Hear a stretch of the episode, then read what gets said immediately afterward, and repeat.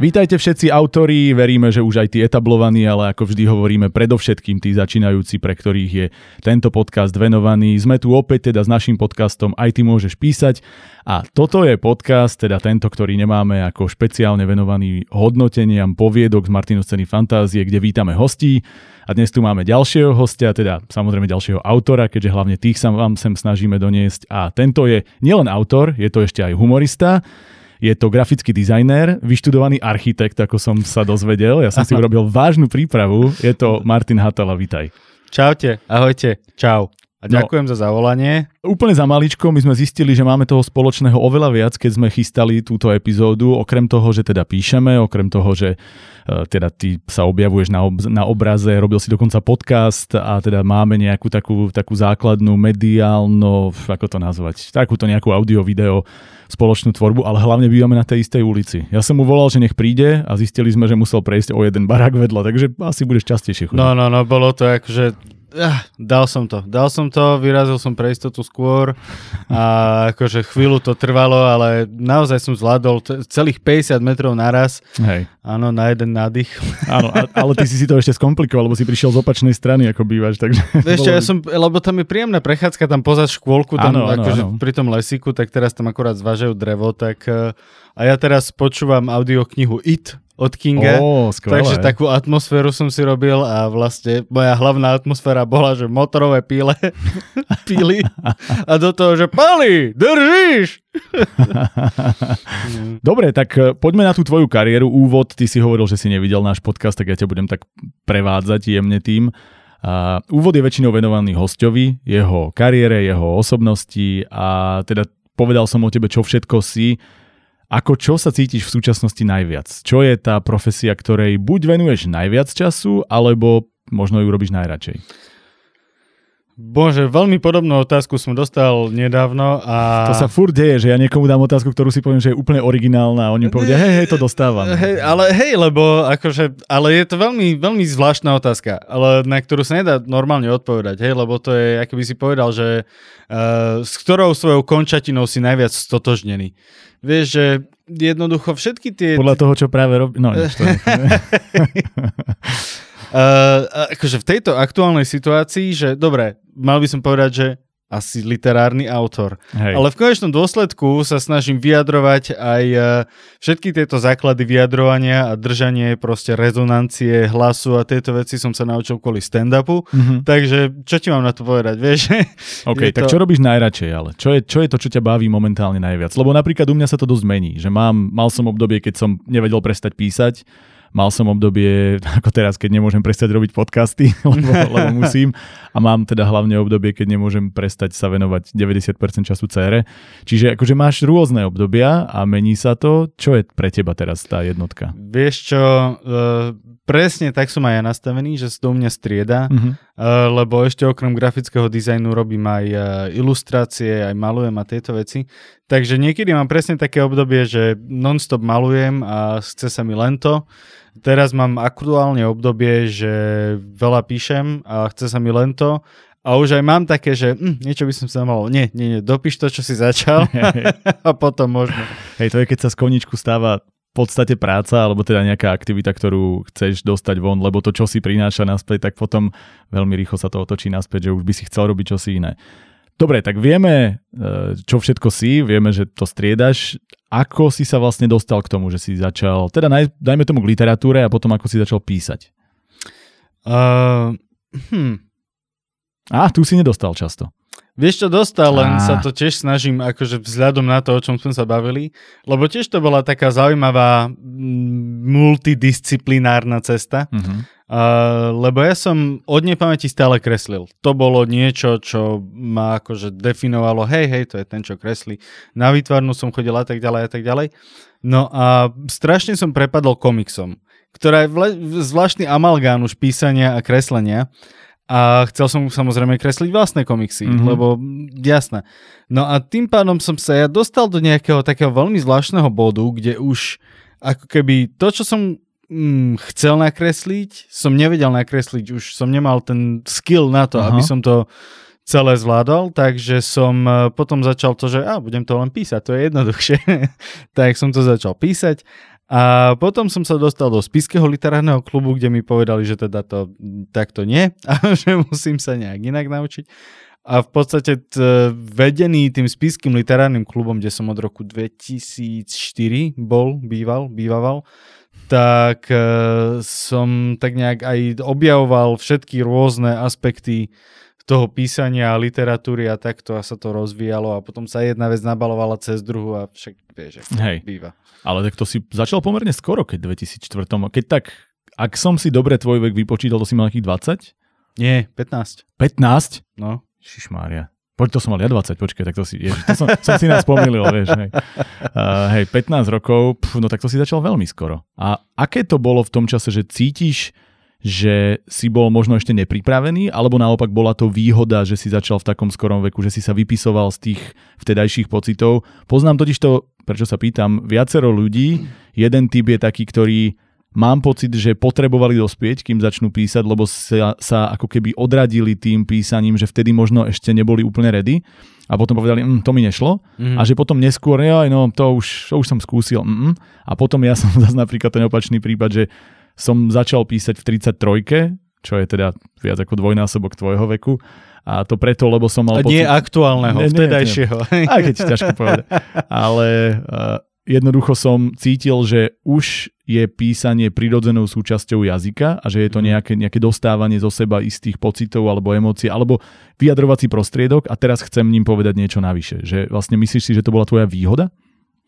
Neviem povedať, či to je výhoda alebo nevýhoda, lebo ono, ja mám pocit, že dobre si popísal to, že ten prístup k tomu písaniu je iný, mm-hmm. vzhľadom na vek. Vždycky, hej, ale písanie je super vec v tom, že keď začneš v 30 aj videl som začínajúceho autora, ktorý mal 50 rokov uh-huh. a sadol, začal písať a jednoducho odrastli deti, neviem čo, nemal čo doma ten človek robiť, sadol, začal písať poviedky a boli super a boli úplne o niečom inom, uh-huh. ako tie moje samozrejme, ktoré uh, vznikali v tých 15. Ja by som povedal, že uh, možno v tých, tom mladšom veku skôr akoby vyhráva tá tá kreativita, uh-huh. tá, tá, že všetko tak človek tak vníma a začne veľmi tak podvedomo uh, opakovať a nejakým spôsobom akože kopírovať, nie vyslovene plagiatorsky, ale Ježiš, Spider-Man je super, tak si vymyslím proste, neviem, turantu, tarantula mena, hej, a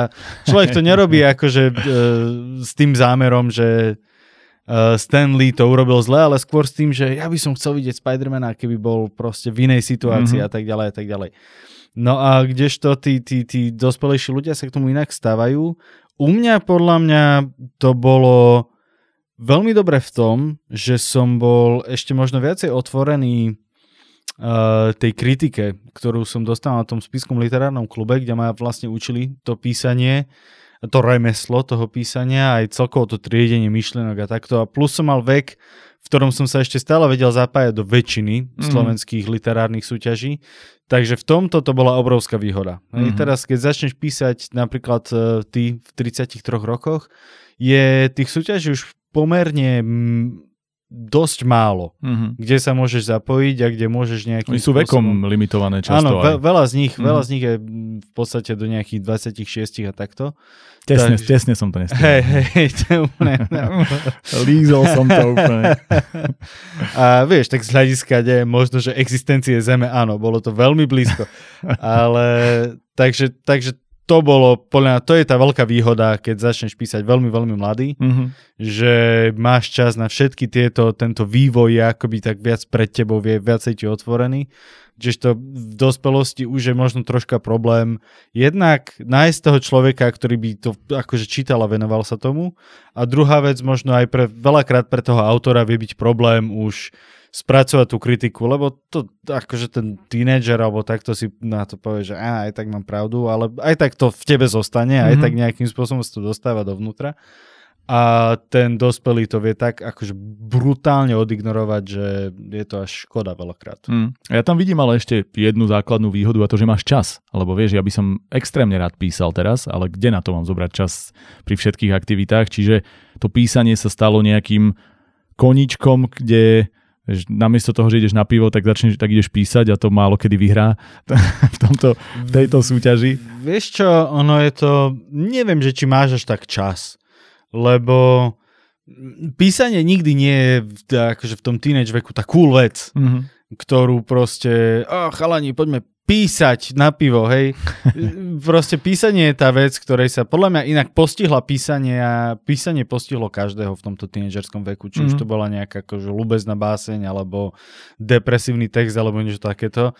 No a áno, to je proste, že sadneš v noci o 10, keď všetci spia a si hore do druhej. Čo môžeš aj teraz, Hej. de facto, ale popri tých všetkých ostatných teenage aktivitách ja som nemal pocit, že mám až tak veľa času mm. na to písanie, vieš. OK, no ja som, viem, že na čo všetko som mal čas a niečo z toho by sa dalo veľmi ľahko ubrať, keď sa na to teraz dívam. Ale ježiš, no jasná. Kde vidím veľkú výhodu ešte, a to vidím zase na sebe, je, že ja, ako sme sa bavili aj pred začiatkom tejto relácie, tohto nahrávania, že ja som to vypísanie mal ako keby prirodzene z práce, ale potom hľadať tú kreativitu. Že už som bol odkázaný trošku, čo je aj dobré, ale zároveň ťa to veľmi limituje na to, že už chcem riešiť nejaké vážne životné múdrosti a že proste dostávať zo seba pocit istá forma terapie alebo niečoho, zatiaľ čo tie decka, presne ako ty si to nazval, píšeš, lebo chceš vidieť Spidermana ako vysí z mrakodrapu a bojuje pritom s, ja neviem kým, že s Donaldom Trumpom, hej, teraz to pre, preháňam,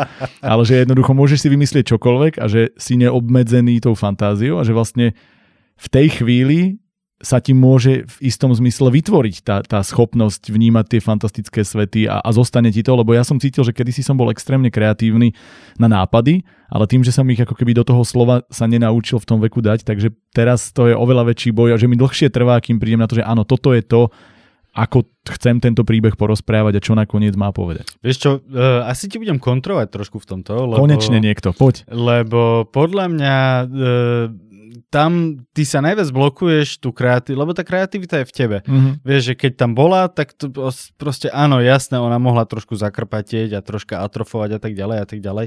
Ale ja si myslím, že veľa ľudí tak nejak strašne stavia tú kreativitu na nejaký veľmi vysoký piedestal, kdežto je super, ale zase nie je to niečo nedosiahnutelné. Mm. Napríklad môj svokor je stále, no ja by som nikdy také niečo, Pre, ani si to neskúsil. Hej, hej. Hej, a uh, v, tomto, v tomto prípade uh, by som ti povedal, že možno, že nie je ani tak problém v tom, že by bol nedostatok kreativity, možno je problém v tom, že máš príliš veľa kritérií. Mm. Vieš, že už zrazu teraz tým, že si dospelejší hľadaš, že no a chcem to povedať takto a teraz proste chcem povedať túto životnú pravdu a tohto sa dotknúť a táto myšlienka a už zrazu proste, vieš, napísal by si teraz príbeh o tom, že Tarantula Man bojuje s Donaldom Trumpom Určite na mrakodrape? No. Nie. Hej.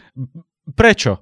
Hej, no jasné. Vieš, že, Ale že... to je aj o záujmoch, lebo vieš, tvoj život sa posunul na inú úroveň a zrazu vidíš podstatu, dôležitosť, ja neviem, myšlienku, ktorá stojí za to venovať jej čas a napísať, tak ja ju vidím v niečom inom. Čiže... Akože jasné, hej, ale zase neviem, či sa až tak posunul. Mám na sebe dva prstene pána prstenov, jeden z nich je obrúška, hej, že neviem, či som až tak ďaleko od toho veku. Takže uh, možno len tak nejak akože povrchne, ale ja si naozaj myslím, že uh, tá kreativita akoby nie je vyslovene nejak podmienená tomu veku, tomu veku sú skôr podmienené tie kritéria mm. a to, čo ty akoby od tej kreativity očakávaš, lebo vieš, e, nemyslím si, že nejaký 15-ročný človek, uh, uh, ktorý si sadne a ide večer napísať čokoľvek, niekedy zažil také, že kreatívny blok. Mm. Lebo nemá prečo. Hej. Vieš, že... A to je ale aj to, o čom hovorím, že v tom veku sa tých bariér máš menej. Že ja si nemyslím, že si menej kreatívny dnes, len máš bariéry, ktoré ti to komplikujú. Áno, áno, áno. A podľa mňa je to skôr o tom, že nebať sa tej bariéry proste na chvíľu vedieť odbúrať. Perfektné. To je úplne... A vlastne ináč tam aj vidím ten, ten posun, lebo napísať niečo prvé bol taký brutálny boj, že prejsť cez to, že ako to povedať správne, čo stojí za to, čo nie a tak a zrazu pri druhom to išlo ľahšie, pri treťom ľahšie. Že ono to je naozaj ako sval, ktorý si myslíš, že ja to vždy tvrdím, lebo ja som si keď si predstavím, že ešte 14 rokov dozadu som sedel v ofise auditorsko-konzultingovej firmy a robil som HR consulting a potom som sa proste rozhodol, že nie, že proste prejdem do... A to myslím nielen pri písaní, vieš, to je pri režii, pri čomkoľvek zrazu s filmami robím a tak ďalej, že a ja som presne cítil, že čím viac toho robím, tým viac sa mi otvára možností, že to je ako keď máš pre fantasy fanúšikov.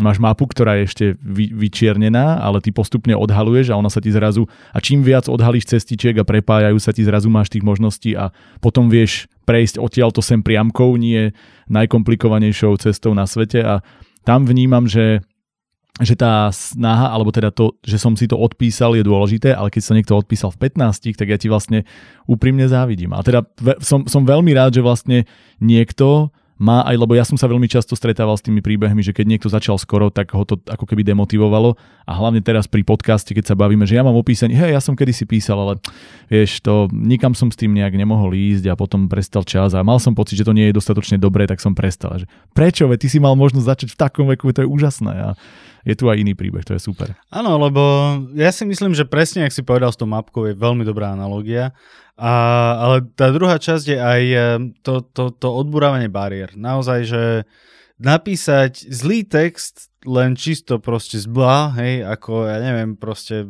však, ako, vezmi si napríklad Alicu v krajine zázrakov, hej, mm-hmm. e, to je akože mimoriadná ujetina, keď si, keď si to tak hej, nad tým hej. zamyslíš, že je to proste fakt akože senilný ujo na LSDčku, ktorý má mierne pedofilné sklony, vieš, že, a a z neho toto vyjde a akože je to, je to ujetina, ale je to proste zlatá klasika, pretože niekto si na tú ujetinu sadol mm. a spravil z nej literatúru a to je podľa mňa presne to isté, že, že veľa, veľa tých ľudí už v určitom veku sa možno bojí byť kreatívny, lebo aha, nie, čo si o mňa mm-hmm. ľudia pomyslia, alebo čo, no tak akože tak im to neukazuj, kým to je hotové. Hlavne ale... na, to, na to podľa mňa existuje iba, iba dve slova, to je že fuckem. hey, hey, hey. Ako však je to tvoja vec a to rob si čo chceš a No, a máš ty, teda keď už sme pri tomto, môžeme začať chodiť po nejakých možno drobných typoch. Máš ty nejakú radu, ako odburávať tieto bariéry? Máš svoj spôsob, ako sa to dá robiť? Alebo ako to robíš ty? Mám. Uh, ja to tak... Pivo? Ja to tak... Ja, nie, ja to tak zatiaľ som to nemusel robiť, lebo akože sa mi vyslovene ja totiž to, ja možno vyzniem strašne sprosto teraz, ale ja veľmi neverím na také, že kreatívny blog a takéto veci, mm-hmm. uh, pretože ja sa naozaj venujem rôznym typom nejakej kreat- kreatúry od uh, fakt, že od Ježiš Maria, odkedy si pamätám, všetky kreslenia a písania a komiksy a blúdy a neviem čo. Uh, v živote sa mi nestalo, že by som vyslovený, že mm, a teraz to proste nejde. Mm. Hej, že nejde mi možno jedna vec, ale tá druhá ide. Hej. A, takže neverím, neverím celkom na to. Verím, na čo verím a čo sa určite môže stať veľa ľuďom, je, keď si začneš klásť pri veľa nejakých očakávaní a kritérií mm. a tak ďalej a tak ďalej a sa zasekneš v tomto, hej, že neviem, keď si vyhral cenu fantázie a začneš písať, písať ďalšiu poviedku s tým ďalší rok, že no tak teraz musím vyhrať znova. Hej. Tak vtedy je veľká šanca, že sa zasekneš a budeš mať obrovský problém zo seba dostať zo pár vied navyše, ale keď začneš tým, že fuckem, proste Presne. Toto, toto by som si prečítal, tak to bude o mnoho jednoduchšie. Trošku sa obávam, že e, výstup a hlavná rada z dnešnej epizódy bude fuckem. Vieš čo, ešte to, to, možno to rozvinieme, možno tam bude viacej nadávok. Hey. Ale čo sa týka, uh, ak sa vám náhodou stane, že sa zaseknete, Uh, niekedy pri písaní. Mám jednu radu, objavil som ju náhodou, sľubujem, že to bolo náhodou a je to fantastické a veľmi dobre to funguje. Napíšte erotickú scénu.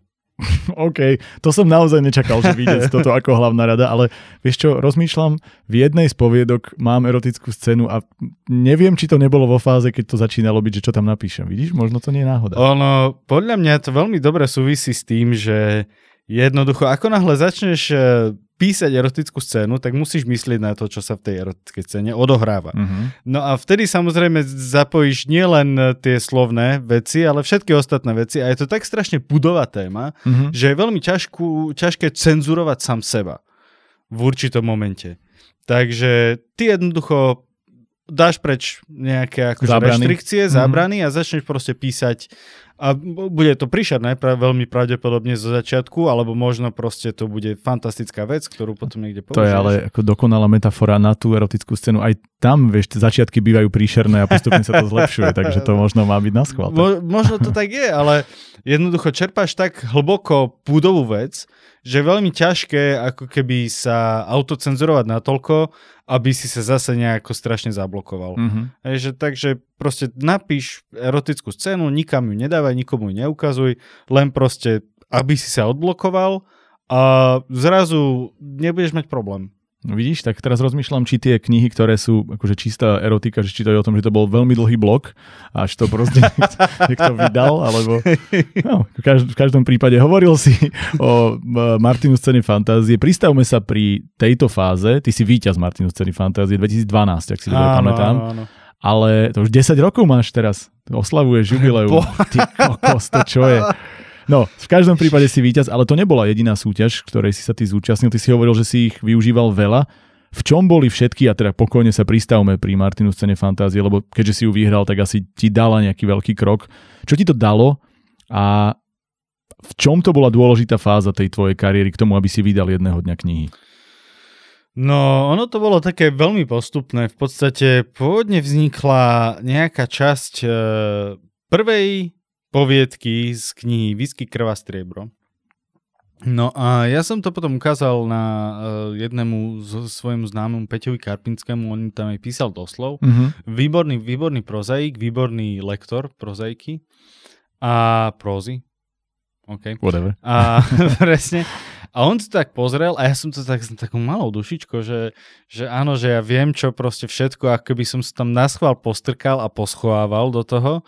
A on to tak proste akože prečítal si to a že super, že mu to páči, že kľudne by si toho prečítal viac. Mm-hmm. A ja, že nie, nie. Fakt? že hej, hej, že super.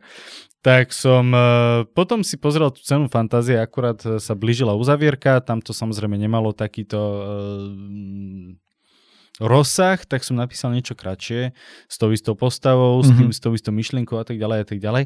To som poslal a to vlastne prešlo veľmi dobre a dokonca si pamätám ešte na Facebooku bola taká diskusia, kde, kde v podstate uh, to, ono to vyšlo na tom smečku vtedy a ľudia to obvinili z toho, že to je čistý plagiát a že to je proste blbosť a akoby nevedeli tam nájsť tú metatextovosť, ktorú ja som tam teda dúfam, že dal, ale verím, že áno, keď to akože prešlo a vyhralo a neviem čo.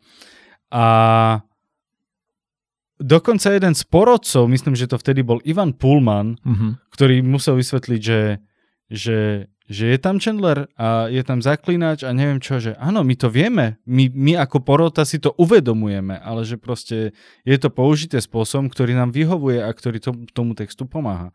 Hovorím, že OK, tak to možno, že fakt nebola taká blbosť. Mm-hmm. Nakoniec som to teda vyhral a veľmi som sa potešil, lebo rok predtým zase vyhral Ivan Čipkár, čo bol môj spolužiak zo strednej školy.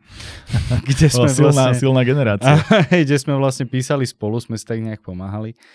A Uh, ono to bolo taký, už taký definitívne klinec ako keby do rakvy tých mojich pochybností o tom, že či naozaj by to niekto okrem mňa mm-hmm. chcel čítať, lebo toto naozaj to whisky krva striebro v podstate vznikalo tak, že ja som strašne si chcel niečo také prečítať, ja som strašne proste mm-hmm. chcel vidieť ten príbeh sa odohrať a zo mňa to tak proste sa doslova vyliezlo naraz. No a potom som akože 6 rokov tam pracoval s tým. Problém je, že ak si nikdy nevydal knihu, tak je strašne ťažké um, dostať sa myšlienkovo do toho, že vydávam knihu. Okay. V zmysle toho, že keď si nevydal knihu, takže oh, idem vydať, možno vydám knihu, idem napísať knihu. Je to taký ten strašne vzdialený sen, mm. ako povedať, že idem na Madagaskar. Hej, ale dokud nekúpiš letenky, nejdeš na Madagaskar. Takže preto to strašne dlho trvalo, tých 6 rokov, kým mm-hmm. akože editácia a veľa tam bolo toho takého, že, že ale však naozaj, že ty napíšeš knihu a už si začneš sa spovedať, že a, a potom, a prečo by som ja napísal? Vieš, a taký celý komplikovaný vnútorný dialog, dokým naozaj proste nesadneš, ne, nedoedituješ, nepošleš to proste tomu vydavateľovi a ten vydavateľ povie buď dobre alebo nedobre, mm-hmm. ale už akoby ten sen nie sa začne konkrétniť a vtedy to je potom o mnoho jednoduchšie. Hej. Čiže, Takže... čiže tie súťaže ti pomáhali v tom, aby si uveril, alebo ti aj konkrétny feedback ti pomáhal? Čo to bolo u teba konkrétne, okrem teda toho, že si si povedal mám na to? Dalo ti to nejaké, nejaké konkrétne kroky, alebo teda v čom bola e, kľúčová ešte inom? Napríklad e, súťaž medziriadky, ktorá beží doteraz, je vekovo limitovaná do 26 rokov. Vlastne pred dvoma týždňami alebo pred týždňom skončil a oni robia aj e, letný tábor de facto písania, kde pre 50 najlepších zavolajú mm-hmm. si na letný tábor s lektormi a s, s, s priamo s porotou, kde sa vlastne všetci bavia o tých textoch, kde sa vlastne každý dostane zborník, každý si môže prečítať tú jednu poviedku a potom všetci tí účastníci, ak sedia, tak sa otvorí, dobre, ideme sa baviť o tejto poviedky. Čítal to niekto, komu sa tam čo páčilo a prečo? A zrazu je to taká obrovská diskusia, kde mm-hmm. aj keď sa nebavia práve o tvojom texte tí ľudia, tak ty zrazu, že a preto toto je tam vlastne akože aha, mm-hmm. a, vla, mm. a to isté samozrejme vznikalo aj pri uh, diskusii o poézii, kde vlastne ja som prišiel na spisky literárny klub z fantasy a uh, s týmito vecami a naozaj pri tých rozboroch poézie, ktoré zo začiatku som bol taký, že nikto asi nemá veľmi dobrý vzťah proste k rozboru poézie zo strednej školy. Ale tam to prebiehalo tak, tak, že ja som tomu začal, začínal rozumieť sám od seba, takže potom aj poézia ma zaujímala a tá zase proste viedla k nejakým iným smerom. A myslím, že uh, to, že uh, ten text vyzerá ako vyzerá, má zásluha aj v tom, že som naozaj niekoľko rokov aktívne písal aj poéziu a učil som sa tvoriť tieto proste obrazy a nejakým spôsobom tie emócie pretláčať do toho textu a zároveň popri tom prízu prózu prízu. uh, mám silný bratislavský prízu.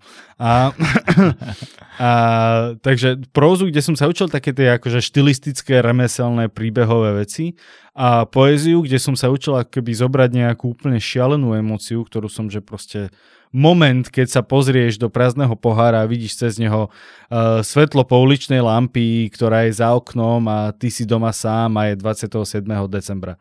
Hej, je to nejaký konkrétny moment a možno, že na základe tohto si ho niektorí aj vedia uh, sa s ním stotožniť, mm-hmm. ale na to, aby si to zachytil v tej poezii, tak s tými slovami treba že mimoriadne pracovať a potom niekedy to vyjde, niekedy to nevidie, podľa toho, jak ti to ide.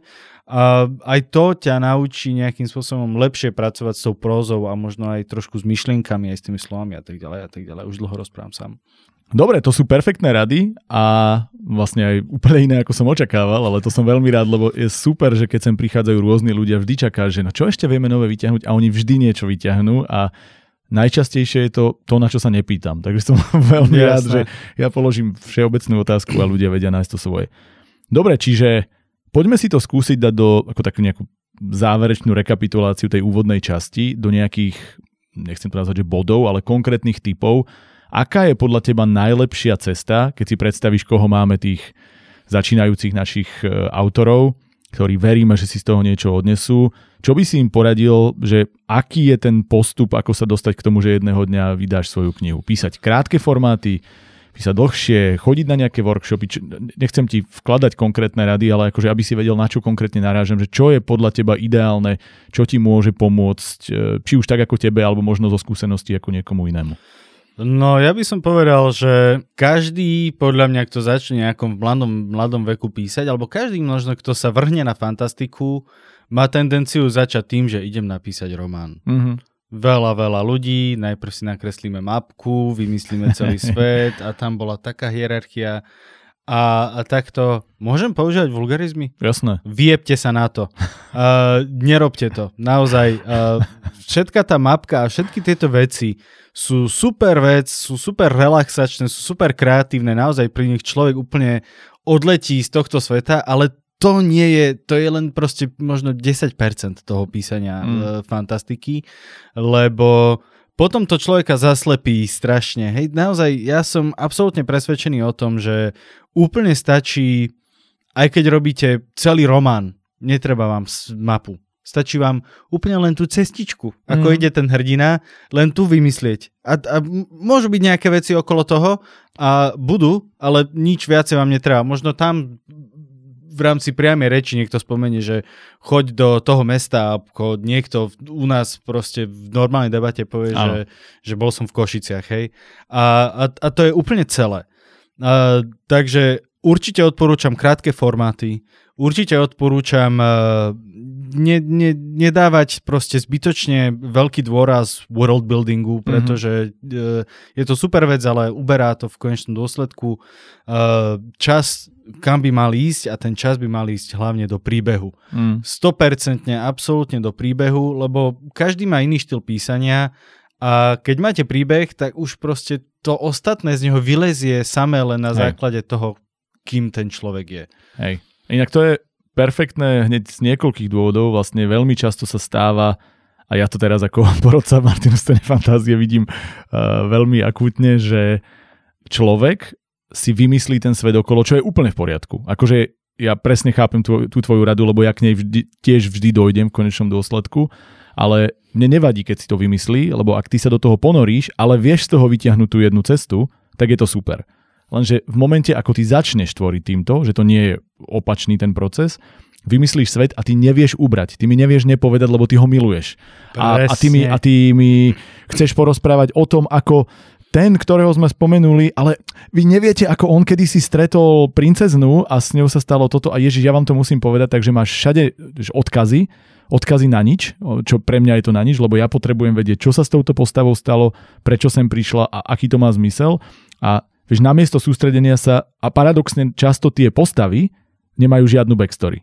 Že vlastne mňa, áno, áno. ja viem veľa o svete, ale mne je úplne jedno, čo tá postava áno, robí. A, vždycky to je taký, a že úplne trop veľa týchto akože poviedok v týchto súťažiach Hej. je, že uh, je to sirota.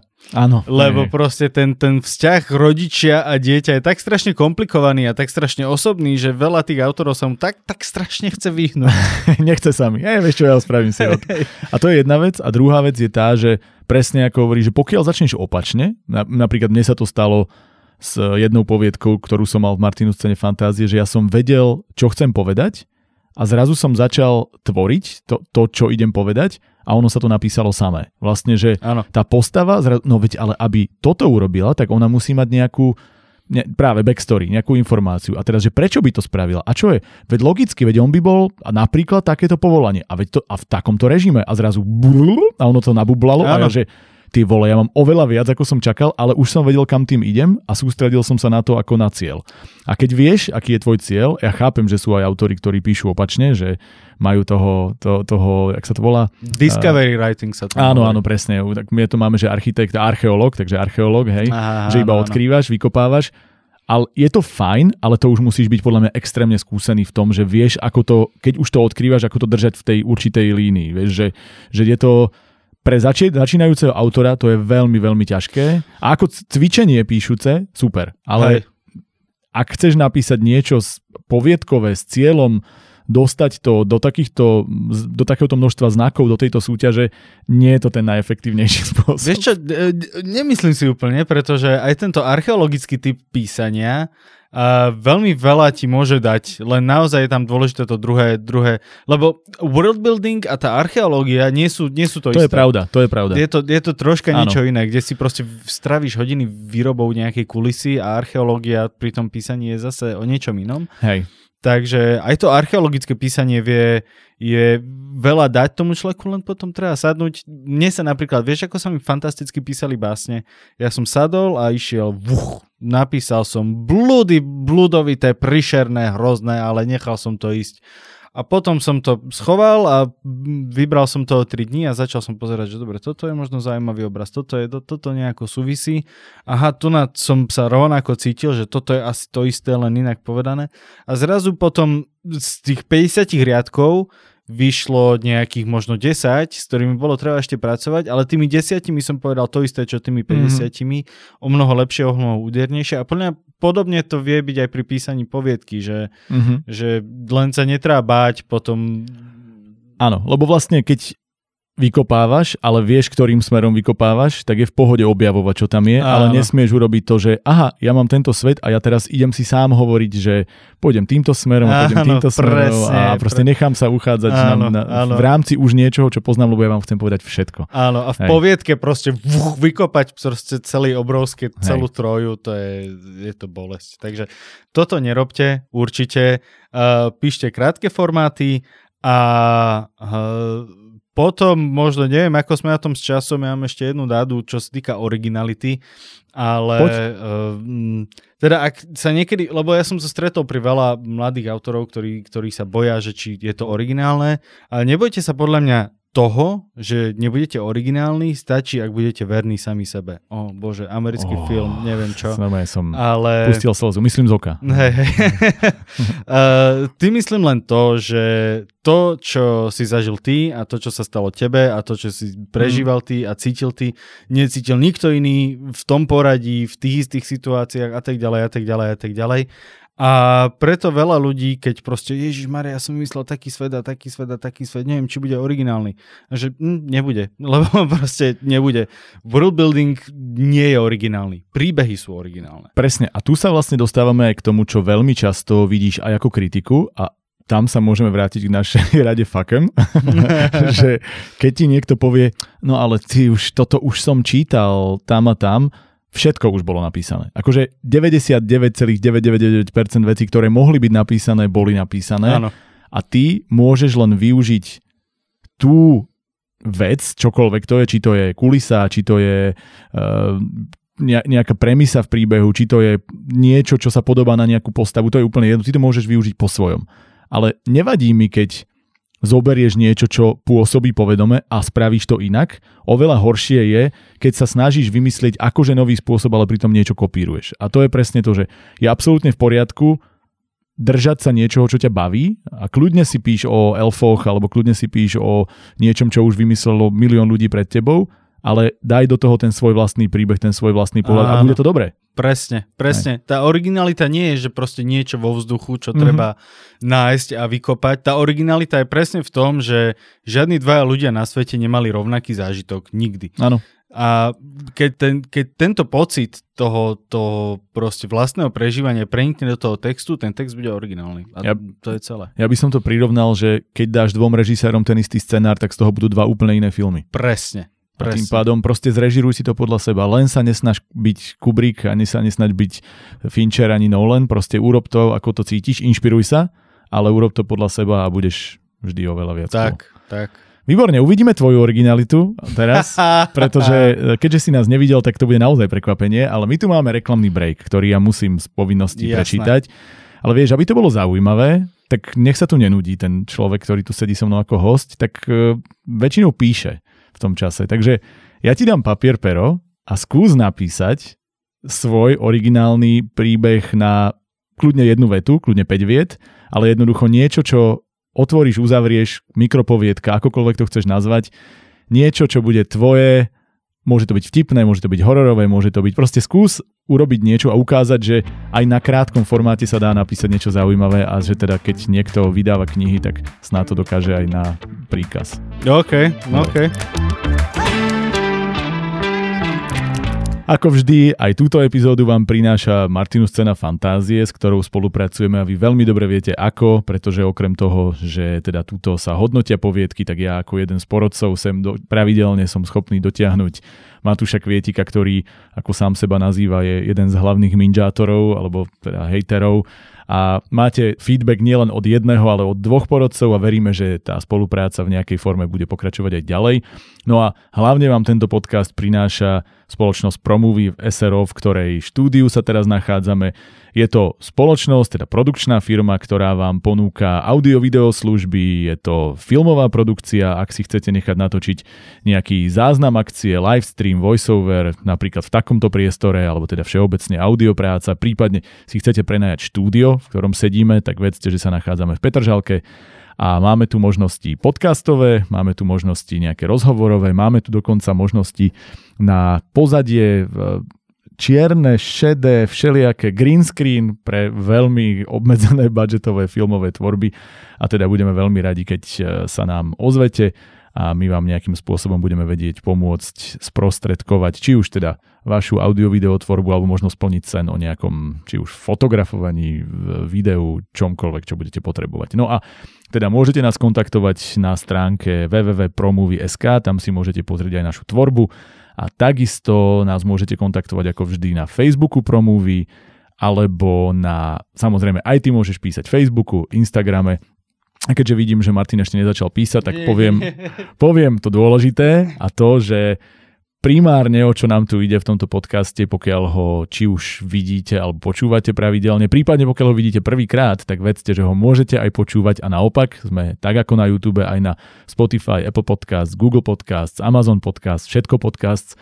A teda ide nám o to vytvoriť aspoň nejakú základnú komunitu a vám, ktorí chcete písať, ktorých baví písanie, dať priestor, kde si môžete jednak získať rady, ale takisto môžete získať nejaký feedback na to, čo napíšete vy, pretože ako sme už zistili od asi piatich našich hostí beta reader a teda ten feedback ako taký je extrémne dôležitý, hlavne nezaujatý a my vám veľmi radi pomôžeme. Na úvod možno sami a časom veríme, že vytvoríme komunitu, kde si môžete robiť takýchto beta readerov navzájom jeden druhému aj vy sami pre seba. Čiže aj túto platí, že sa môžete ozývať cez všetky, e, či už e, e-maily alebo Instagramy. Budeme radi hlavne, keď nás budete šíriť ďalej, pretože to je spôsob, ako sa dostávame k ďalším a ďalším autorom a takto bude tá komunita stále väčšia a väčšia. Čiže nezabúdajte, sme na rôznych sociálnych sieťach, posielajte, komentujte, píšte, zdieľajte, budeme veľmi radi. Ako si na tom? Mám, mám. Máš vynikajúco, ďakujem. Ďakujem, že si ma netrápil ďalej. No tak poď. Ja len by som rád na kameru ukázal, ako zo začiatku,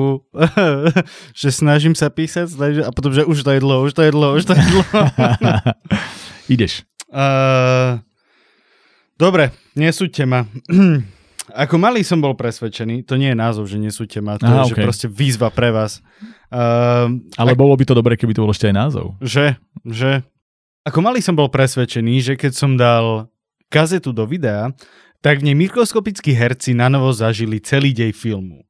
Spomínam si, že som pozeral Ghostbusters tesne predtým, ako som vyhodil video. Niekedy rozmýšľam, či je to tak aj s priateľmi. Dobre, super. No, a toto je inak veľmi zaujímavé, lebo veľmi často sa stane, že keď to niekomu povieme, niekto to už aj očakáva, takže predpokladám, že tí ľudia si to možno trochu chystajú, ale je úplne najlepšie, keď sem príde niekto prvýkrát a vidíš ten vydesený výraz, e, že keď počuješ, že si má niečo vymyslieť, ale strašne sa mi páči, keď e, niekto nakoniec dokáže z toho, čo si takéto vymyslieť a je to podľa mňa aj pre vás taká nejaká, nejaký výstup z komfort zóny a zároveň ukážka, že aj ty môžeš písať rýchlo. Um, vieš čo, úplne v pohode by som sa s celou touto vecou vysporiadal, keby som si mohol ísť zapáliť k tomu. Á, okay. To je normálne, to je že moja vec. Ja keď uh, píšem v kaviarniach, lebo stále teraz píšem v kaviarniach, uh, tak veľakrát chodím do fajčiara a už sa mi párkrát stalo, že by naozaj bolo zlé, že som sa prefajčil, takže som proste nebol, nebol schopný jesť, čo je moja blbosť. Ja aj viem, že aké to je škodlivé a všetko. Ale niekedy, keď proste tak, že zasekne, že v polke vety, vieš, mm-hmm, a teraz, mm-hmm. mm, tak vtedy si zapálim a vtedy som taký, že dáš si tú, tú minútku keď proste nepozeráš na ten monitor, keď nerozmýšľaš nad Hej. tým. Aj teraz by som sa najradšej išiel, že vonku prejsť, urobiť si, že kolečko kolo bloku a kľudne sa ti vrátim. Proste, vieš, že, že to sú také veci, že veľa ľudí si to neuvedomuje, možno, že aby som nadviazal na tú predošlú tému, že niekedy sa zasekneš nie preto, že sa zasekneš reálne, ale že proste sedíš a tlačíš zo seba na silu, mm-hmm. miesto toho, aby si stála, dal si tú cigu a išiel sa prejsť. To mi pripomína, keďže ešte stále mám čerstvo v pamäti pôrod nášho dieťaťa, pri ktorom som bol, tak tam to bolo tiež také, čakáš na kontrakciu a netlačíš pomedzi to, pretože tá ti má pomôcť, aby to vyšlo. To je možno taká píšuca alebo kreatívna kontrakcia a keď to chceš pretlačiť pomedzi to, tak sa len vysilíš a potom, keď príde reálna kontrakcia, nie si pripravený. No, no, no, môže byť. No. To je akože, to je to metafory. To je... Nič, poďme radšej ďalej. Dobre, ty máš dve vydané knihy zatiaľ, Hliadky, hliadky a Whisky, krv a striebro. Ja som čítal teda iba jednu z nich, priznám sa, Whisky, krv a striebro, ale už pred začiatkom som ťa chválil, že, že aby ste vedeli aj vy, dostal som v jednom období ako ceny viacero kníh a na začiatku som si nevyberal dobre, povedzme to tak, že chcel som prečítať všetky, lebo ako vám hovoríme, že veľa čítať, tak aj ja sa snažím veľa čítať hlavne v slovenčine, lebo ja som veľkú časť svojho života čítal v angličtine. Mne to, mm-hmm. mňa to veľmi baví, lebo vieš, máš v podstate nekonečné možnosti. Tým, že po anglicky prirodzene tak nejak hovorím od malička a je to pre mňa druhý jazyk, ktorý používam na dennej báze, tak mi to je ľahké. Áno. A tým pádom máš tendenciu vyberať si tie veľké diela, Hej. nie tie naše. A potom som si uvedomil, keď som že vedel som písať veci, ktoré boli pre mňa už tá práca, že som sa akože vyčistil na písanie v Slovenčine toho, toho čo musí byť reportáž niečo, ale keď som chcel písať iné veci a že ú, ale ja mám, veľ, ja mám stále tú štruktúru anglickú mm-hmm. v hlave a to je problém, tak som sa začal prelaďovať a zrazu som mal problém nájsť dobrú slovenskú literatúru. Že naozaj dobrú, lebo na začiatku nevieš, proste berieš random a tu som našiel a túto som našiel a v tejto sekcii som teda našiel dobrú literatúru, keď som si prečítal tvoju knihu. Takže to je pochvala a zároveň pre vás odporúčanie. Tu druhú som nečítal, ale viem od teba aj teraz popisu, že sú rozdielne že jedna je, tá, ktorú som ja čítal, je noárovská detektívka, taká, že s fantastickými prvkami, výraznými, a tá druhá je taká prečetovka, ako si to ty nazval. Áno, áno, áno. Ako sa písali inak? Alebo v čom boli pre teba, bolo niečo ťažšie, niečo prirodzenejšie? A ako by si ten proces popísal? Len ti musím povedať, že strašne, strašne vtipné, jak si vlastne začal, že je to noárová detektívka s fantastickými rukami, jak si to vyskladal, hey. až to bola vec, ktorú ja už som mal naučenú, že je to noárová detektívka s fantastickými prvá presne, Ja som to len tak strelil. Presne tak som to borial. Čo to je halus. Ale to som naozaj, že neprečítal. Áno, áno, bolo som... vidno, že to proste že hey, sa snažíš. Súkal som, súkal. Áno, áno, áno.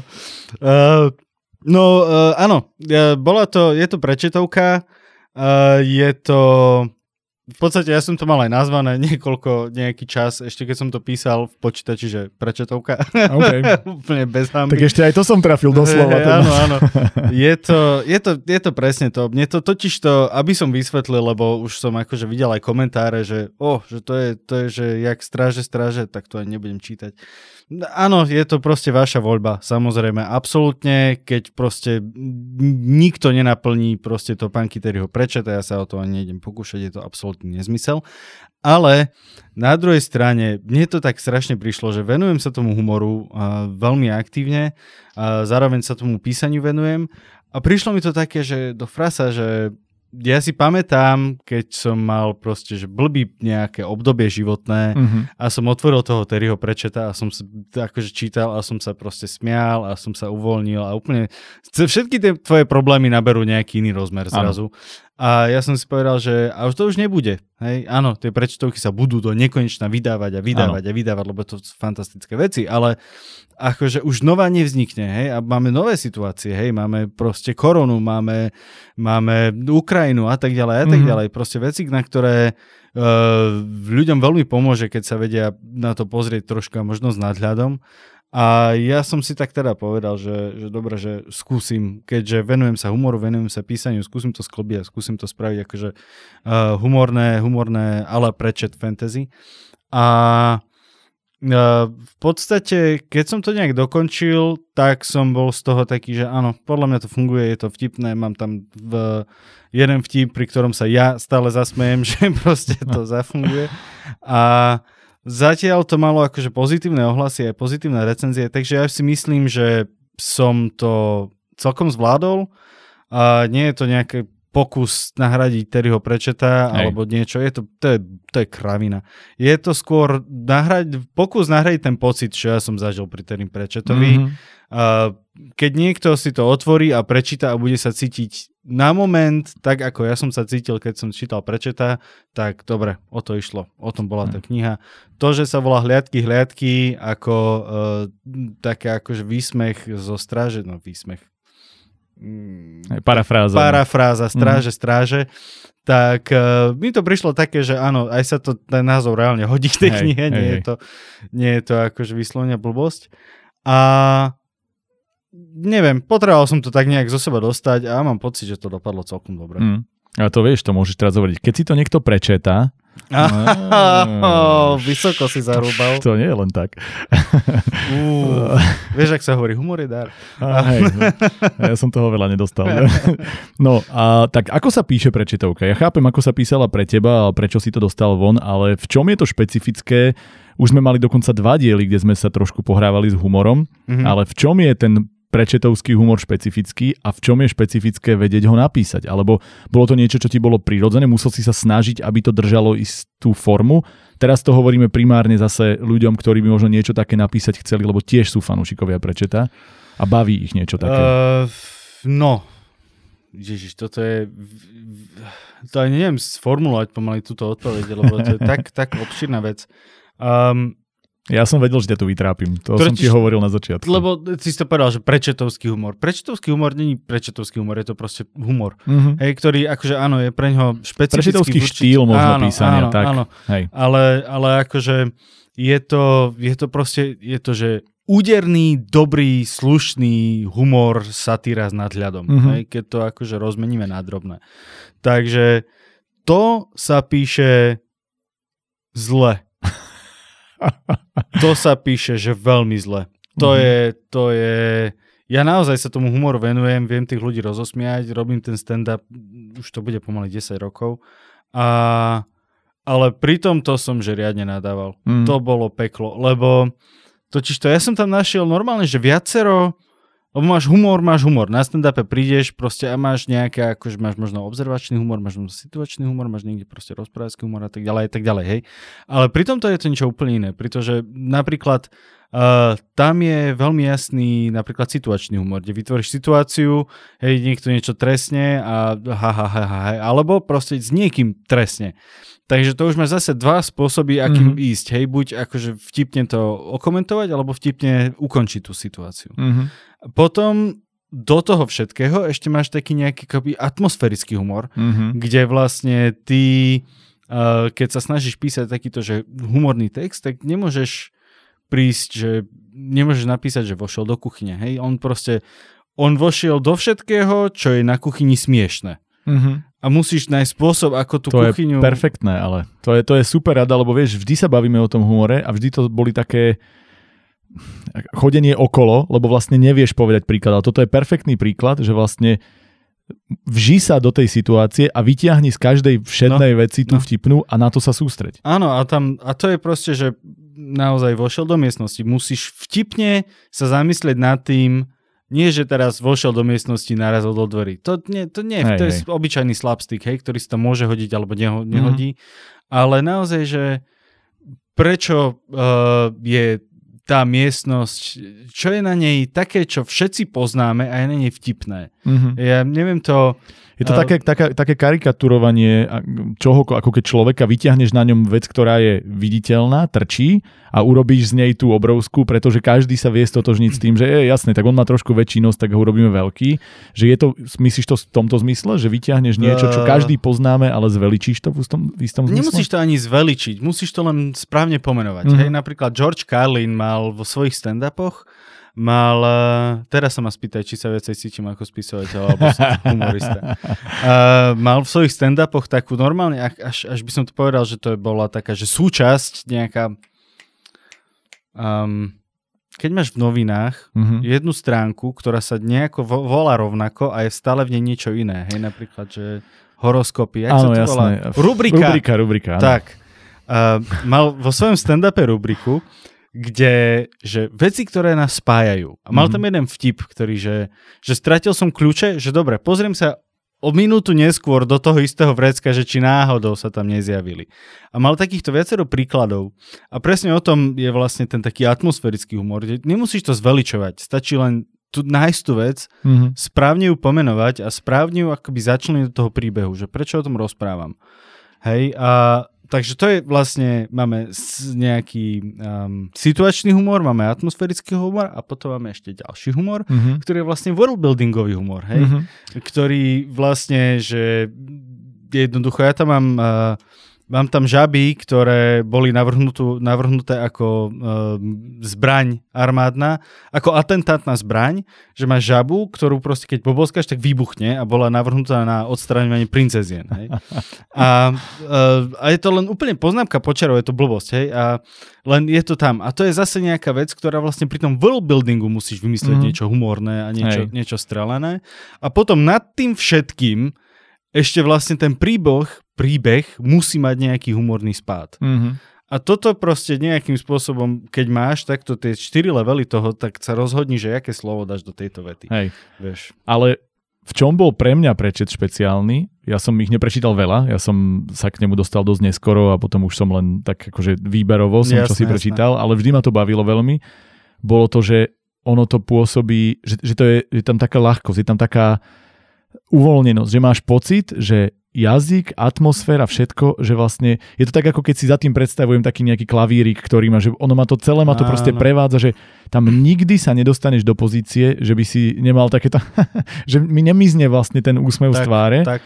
a že ty vytvorí, vytvoríš svet, kde neprestávaš sa tam cítiť dobre. Že je to oveľa viac pre mňa o takom uvoľnení ako o nejakých záchvatoch smiechu. Že jednoducho mám pocit, že ten svet je je hrozne pekný a je hrozne veselý a že vlastne keď tam utečieš, tak tam sa tie negatívne, aj keď sa tam dejú negatívne veci, tak sú podávané spôsobom, ako keď je to svet na marihuane, alebo neviem, jak by som to nazval. Bežne. Áno, áno, a to je, to je presne to, to som sa snažil aj tu a je to spôsob, je to, dos, dosiahol to podľa mňa viacerými prvkami, jedným z nich je neskutočná ľahkosť pri písaní, mm-hmm. tá jeho fantastická štilistika, je to naozaj majster nenapodobiteľný. Uh, ďalšia vec je samozrejme to, že um, ako keby on veľmi dobrý krok urobil s tou svojou smrťou do frasa. Hej, lebo keď ti zomrie postava, tak v normálnej knihe je to hrozná vec. Keď mm-hmm. ti mhm. zomrie postava v prečetovke, tak príde tvoja najobľúbenejšia postava, aká existuje a, za, a má taký vtipný dialog, že proste padneš na riť a zabudneš na to, že zomrela tvoja obľúbená postava. A to je zase možno tiež v istom zmysle, sa snažím to vždy tak, že upratať do nejakých rád, hej, akože ono to vyzerá možno až násilné, ale mám pocit, že veľmi často takéto zhrnutie niekomu robí cink. Ano. A to, že to, čo by si za normálnych okolností práve považoval za niečo vážne, ťažké, čo by nabúravalo, že využí to a otoč to na niečo, na niečo veselé. Že akože tieto momenty, ktoré môžu pôsobiť ako úskalia, využiť ako svoju silnú stránku v istom zmysle. Ani, ani nie takto, skôr by som povedal, že tam platí, preto som o tom humore hovoril, uh, aj akože áno, je to... Že odľahčovanie tých, áno, tých je to odľahčené, presne, Hej. je to odľahčené, celé je to odľahčené, preto, preto je to taký celý pekný svet, lebo mm-hmm. je mhm. strašne odľahčený. Aj akože aj rasizmus, aj témy proste nejakých genderových, ktoré riešil, proste sú veľmi odľahčené, lebo sú dotiahnuté nie do nejakej gigantickej hyperboly, úplne, úplne šialené, áno, aj také tam sú jasné, hej, ale uh, skôr je to o tom, že nájde ten, ten jeden moment, kde to je blbosť. Mm-hmm. Ako keby a, v, a z, toho, z toho proste, áno, nejaká genderová vec uh, v, v, v určitom určitej rovine je dôležité sa o nej rozprávať, ale v určitej rovine už presahuje Áno. do nejaké akože vyslovene absurdit a hlúposti. Hej? A teraz môžeš sa o nej baviť vážne, alebo môžeš proste spovedať, že golem, ktorý je vyrobený proste z hliny, sa rozhodol, že je dievča. Hej. A vtedy zrazu vieš veľmi pekne zachytiť tie, tie situácie, ktoré ty potrebuješ v úplne inom nejakom mm-hmm, kontraste. Mm-hmm. Je to, pripomína mi to zase stand-up uh, Daniela Slosa, ktorý urobil veľmi pekné takéto porovnanie, že, uh, že ľudia pri tenise znejú ako keby mali sex. Mm-hmm. A že, že bracho, keď pri sexe znie, že uh, uh, tak ten sex robíš zle. A to je, to je presne to, že ako keby ty vezmeš tú, tú, tú jednu vec a dáš do troška inej situácie mm-hmm. a zrazu proste ona je strašne vtipná, nie v tom, že je prehnaná, ale v tom, že je trefná. Hej, ono, v čom mi to príde, akože by, čomu by sa to dalo možno prirovnať, aspoň mne to teraz tak napadá, je, že keď zoberieš ten istý obraz z nejakého filmu a dáš ho pod neho úplne inú hudbu. Vieš, že vlastne, že, že máš máš scénu, ktorá vyzerá úplne takisto, ale daj pod ňu, in, podhraj inú hudbu, alebo inak prečítaj tie veci, alebo čokoľvek presne, a vlastne vidíš presne, to isté, áno. ale už len to, že si to posadil do inej atmosféry, tak zrazu to robí áno. úplne iný efekt. Áno, presne, teraz si to veľmi dobre vystihol. Áno, okay. že tak, to je tá iná hudba. To, som rád, že, že sme to uzavreli s nejakým trafeným prirovnaním. Dobre, tak to je jedna kniha. Poďme na tú, ku ktorej budem ja vedieť povedať viac, a Dobre. to je Whisky, krv a striebro. Je asi dnes nie je úplne štandardné písať noir, ale zároveň, keď to dnes vyjde, je to o to významnejšie, o to výnimočnejšie pre mňa, aspoň lebo ja milujem tú atmosféru noiru. Jednak čo ťa motivovalo a ako, ako napísať dobrý noir v tomto prípade? Lebo je to, vieš, to nie je niečo, čo je dnes moderné. A mm-hmm. vedieť to napísať, uchopiť atmosféricky, akože ono to asi Vyžadovalo si to, aj keď nie je možno 100%, ale výrazne tomu pomohlo to, že si to posadil do 30 rokov amerických, lebo to je niečo, kde sa to vyslovene pýta. Áno. Ale je to, ono to nie je iba tým, ono to je aj jazykom, ono to je vieš, celkovou atmosférou. Ja som si hneď predstavil taký ten Sin City vieš, štýl, aj, aj muzičku do toho všetko. Vlastne ono to je kombinácia. Tak ako napísať dobrý noir? Um, hm, hm. Vieš čo, ja si myslím, že No ja som bol strašne ponorený v tom noáre. Mm-hmm. V, tom, v, tej, v tom danom období ja som sa raz zistil, že Andrej Sapkovský uh, strašne žral Chandlera. Mm-hmm. No a ja som potom si prečítal prvú povedku Zaklinača a prv, prvú The Big Sleep od Chandlera, vlastne prvú Mar, uh, Marlovovku. Mm-hmm. A som zistil, že tam je, že nebezpečne veľa podobných vecí. Ale že nebezpečne veľa. Naozaj, že to je proste... Bola veľmi jasná tá inšpirácia. A tak som zobral, že, že podobné veci a paralelné veci mm-hmm. a spojil ich do jedného príbehu. A to vlastne bol prvý príbeh, ktorý je ten pokojný spánok, mm-hmm. whisky, krá striebro, vznikol presne týmto systémom hľadania nejakých proste paralel a skladania. No a ja som vlastne nejak vznikla z toho tá štruktúra príbehu a potom ja som strašne žral Chandlera, pozeral som aj uh, The Big Sleep, natočený ešte z Humphrey Bogart, Bogart, Bogart, to vie, vygooglite si, viete, ak sa volá. A, a, a pozeral som potom aj tento ten Maltese Falcon mm-hmm. a všetky tieto noárovky. Do toho ma úplne pohltila noárová hudba, do toho vyšla hra LA Noir.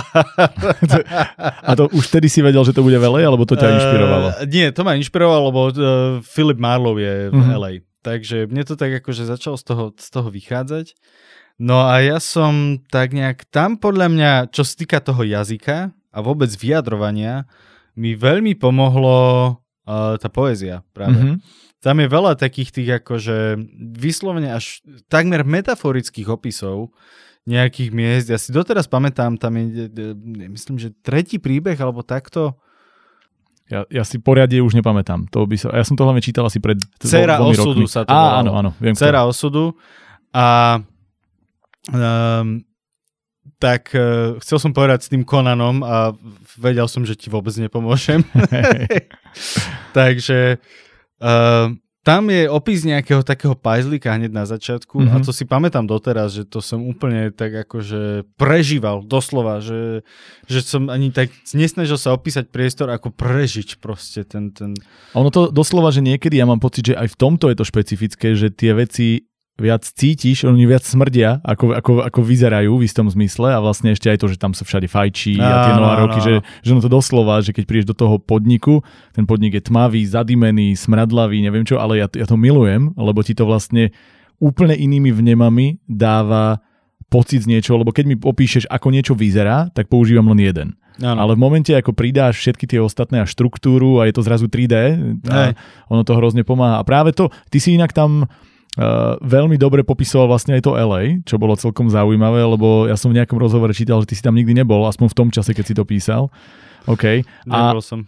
Pomohlo ti v tomto, ja neviem, to, že si architekt alebo niečo také, že, ty si, že, že si možno vedel lepšie vnímať mesto alebo že si si vedel lepšie predstaviť tie veci? Určite áno, uh-huh. určite áno, možno nejakými podvedomými spôsobami. Zase viem, že mi veľmi pomohlo, že som architekt, keď som opisoval Viedeň uh-huh. z 37 tak tam som akože zapájal architektonické bunky veľmi silno. A... Nepomohlo ti, že si architekt, keď si opisoval Ružomberok z 30 rokov? O Ružomberku sa strašne málo z 30 Hej. rokov dalo zistiť. Tam som veľmi... Našiel som nejaké, akože zo pár vecí, ktoré som zistil, tie som tam dal. A ostatné som viac menej, tam je aj ten opis toho Ružomberka taký úplne, taký strašne metaforický, že že, že hej, tiež veľa smrdí. Ku mhm. kostolu a neviem čo a takéto veci. To nebolo preto, že by som proste to potreboval nejako strašne, mm, mm. hej, ale skôr preto, že ja som nevedel, ako inak to mesto uchopiť, mm, inak mm. ako takým nejakým skôr vnemom, mm, ako mm. tam sa to nedalo. Kdežto LA som si dohľadal naozaj, že ozajské staré historické mapy a som si pozeral, že tu bude jedno miesto, tu bude druhé miesto, ideme týmto miestom. A, lebo Chandler opisoval, že prešiel som z tej ulice na tú ulicu, tam som zabočil.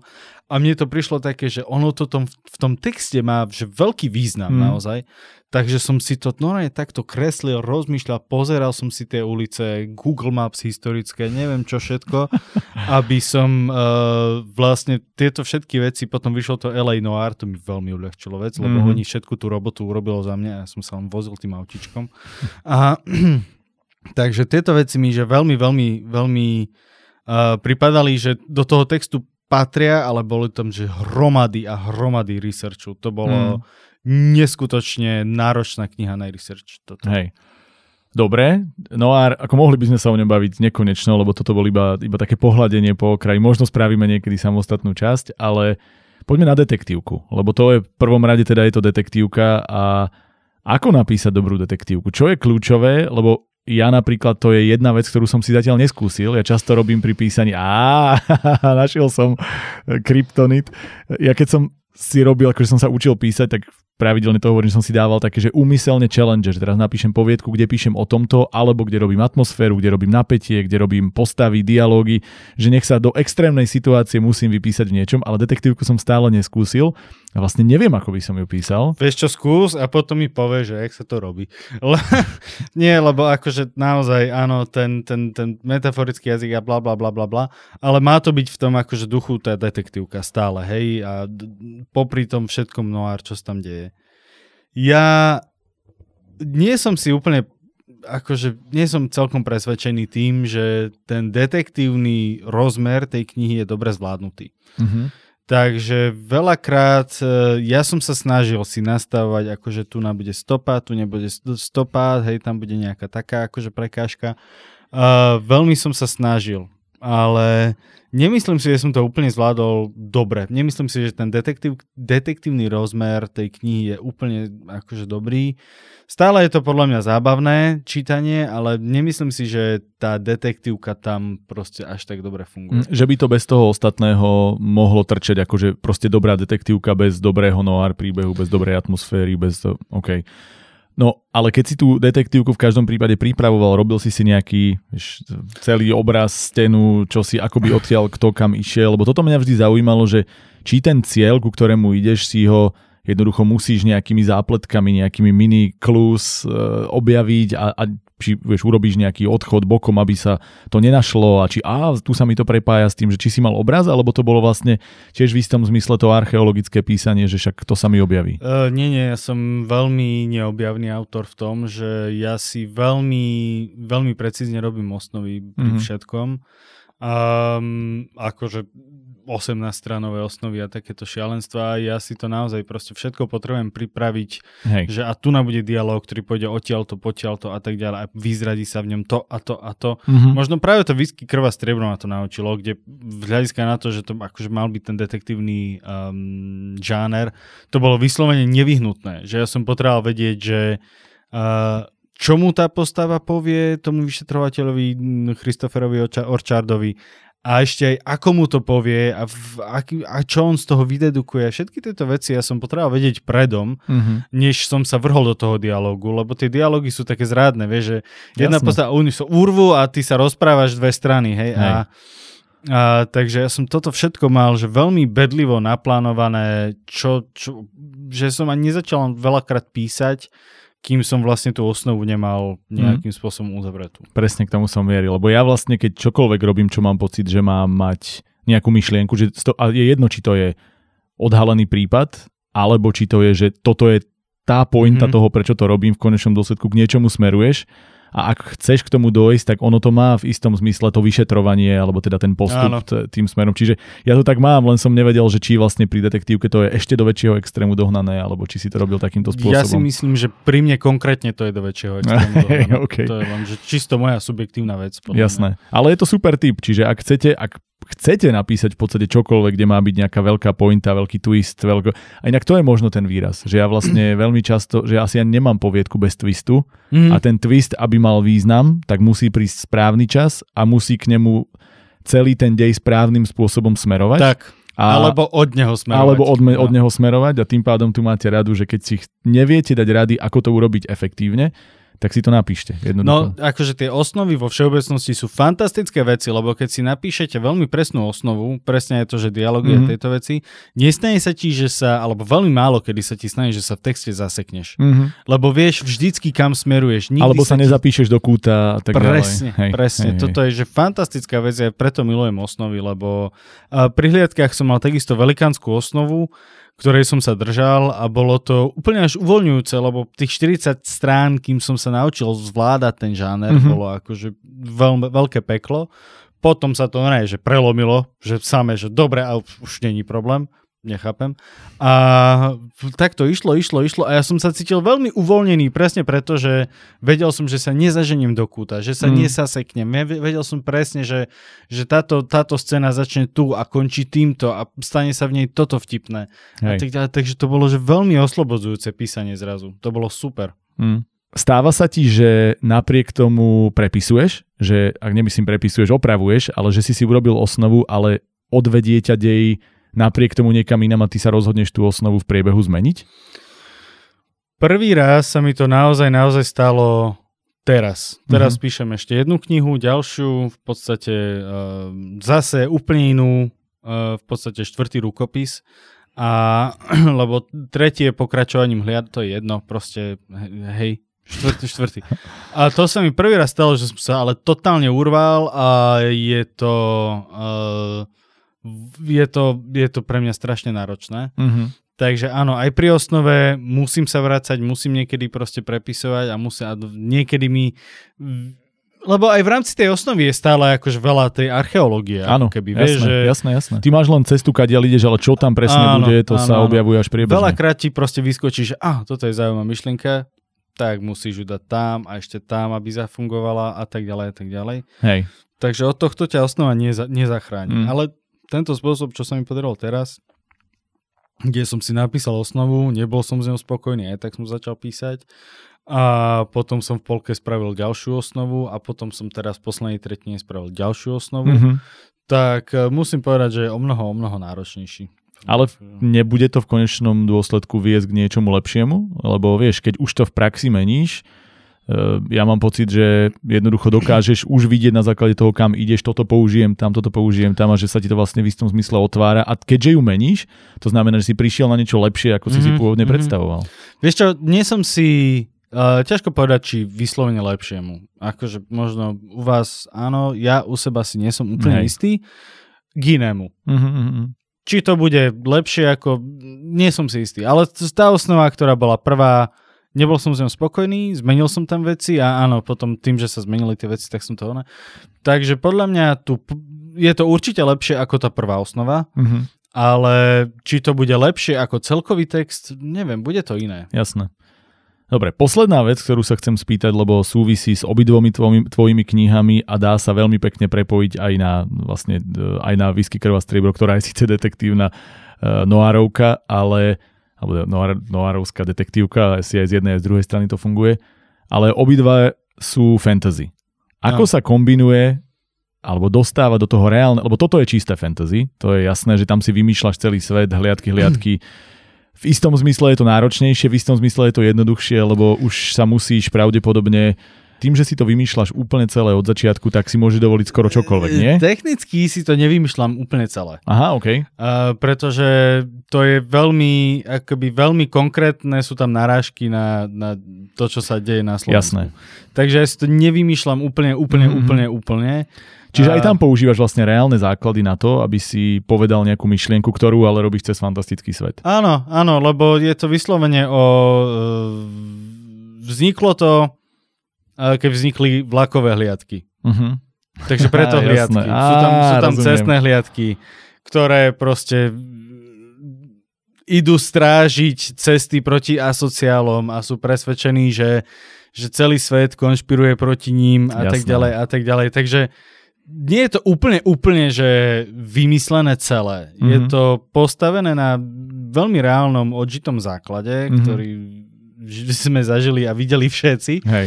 Uh, takže v tomto prípade podľa mňa to, čo sa chce spýtať, sa týka oboch viac. Áno, že... tak vlastne môžeme prejsť k tomu tým pádom dvojnásobne. Vždy kombinuješ realitu s fantastikou.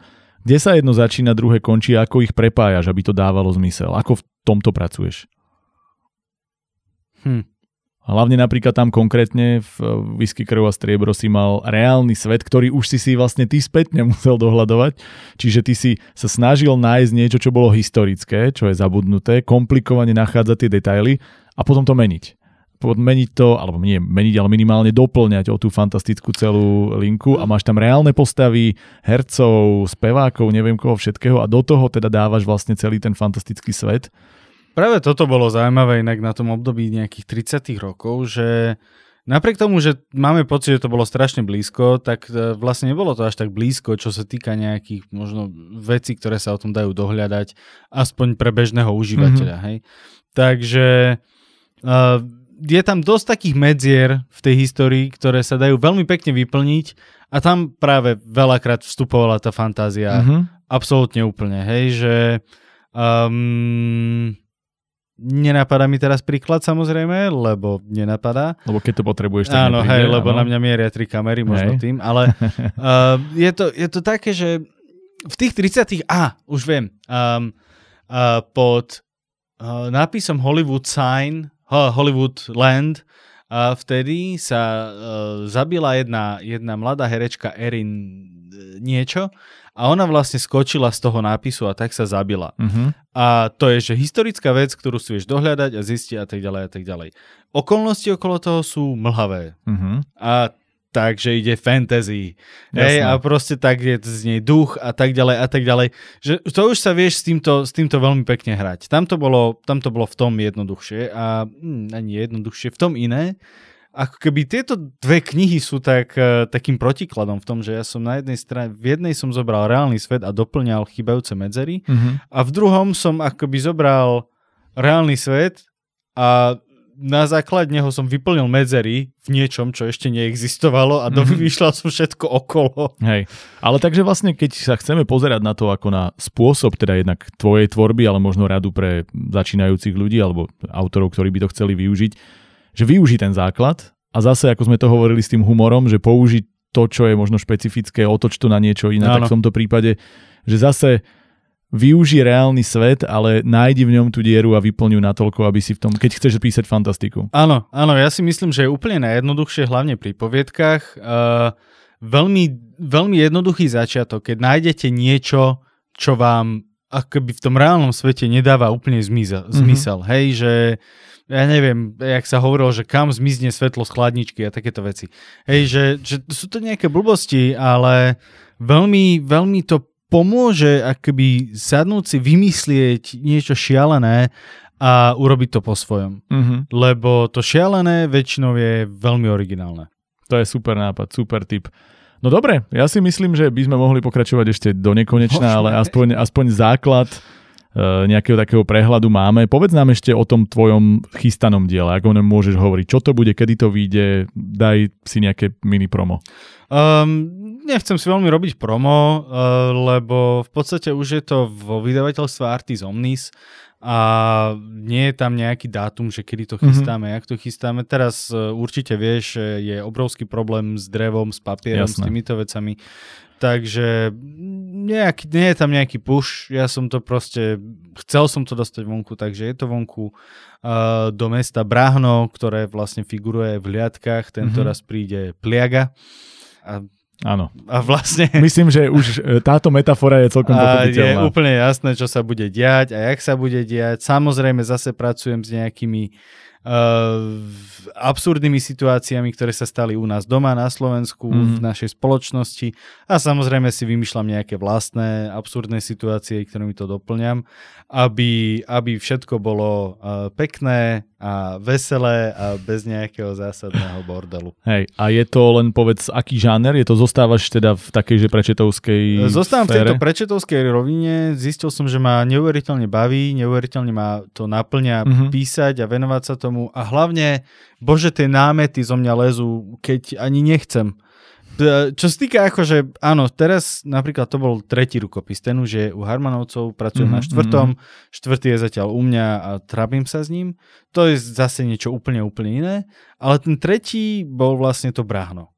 A teraz pomedzi sa len tak z ničoho nič napíše, oh, že toto by bola zaujímavá myšlienka, že, ktorú sa dá spracovať v rámci bráhna. Je vtipná, je zábavná, je uletená a je to strašne ako keby pre mňa veľmi vďačné médium, celé toto bráhno a celé, celý ten spôsob uvažovania, ten absurdný, ten komediálny, ktorý mi tak prirastol k srdcu, že ak bude mať to kto čítať a kto vydávať, tak tie bráhna budú vznikať a ja sa z toho budem strašne tešiť. A ja sa vôbec nečudujem, vôbec, že Terry napísal 30 alebo koľko tých, tých Discworldov, lebo už teraz to normálne tomu rozumiem, že on podľa mňa zači, zažína, za, zaž, zažíval presne to, že písanie to kníh, tých kníh ho brzdilo v tom, aby mohol písať ďalších tých 20, ktoré už mal podľa mňa vymyslené. Hej, Takže... ono vlastne, tak ako ty si bol ten čítateľ, ktorý utekal do toho sveta, lebo mu tam bolo dobre, tak teraz to spoznávaš z tej druhej strany, ty tam utekáš ako autor. Áno, a je tam strašne super. Jasné. Veľmi rád sa tam vraciam. Tak pokiaľ chcete, utekajte do sveta. Zatiaľ hliadky, hliadky časom bude aj, neviem aký to má titul, ale Bráhno bude v ďalších. Ďakujeme Martin, že si prišiel. Ďakujeme za tvoje tipy. No ja ďakujem za pozvanie a dúfam, že tipy niekomu pomohli, aj keď som sa rozrozprával veľmi Nechal som sa uniesť. Rozrozprávanie veľmi je dobré, pretože to je veľmi veľa typov. Ďakujeme aj vám, že ste si nás opäť naladili a budeme tu zase o, veríme, že zhruba dva týždne. Nezabúdajte písať tipy na autorov, tipy na hostí ako takých, tipy na to, čo by vás zaujímalo, konkrétne otázky. A dnes sa s vami lúčime, teda už ste dostali viacero typov, takže teraz už vieš nie len, že aj ty môžeš písať, ale už aj ako písať, tak utekajte a píšte.